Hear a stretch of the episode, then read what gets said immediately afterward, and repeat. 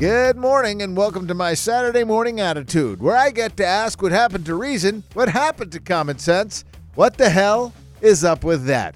Now, while you and I are playing by the rules, six feet apart, social distancing, staying in your houses, self quarantining, you know, doing your part to be a good citizen, well, we've got us a state full of chachis down there in Florida just being complete jackholes.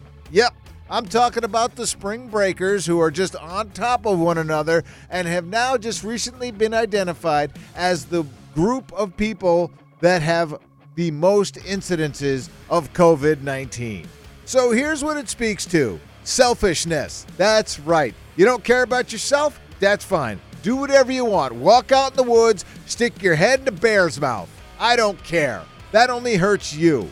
But the fact that you're bumping up against somebody that could have the coronavirus, and then you go home and give Pop Pop a big hug and Mimi a big kiss, and then you give Mimi COVID 19 and Mimi dies. That's what you just did. You just killed Mimi. I hope you're happy with yourself.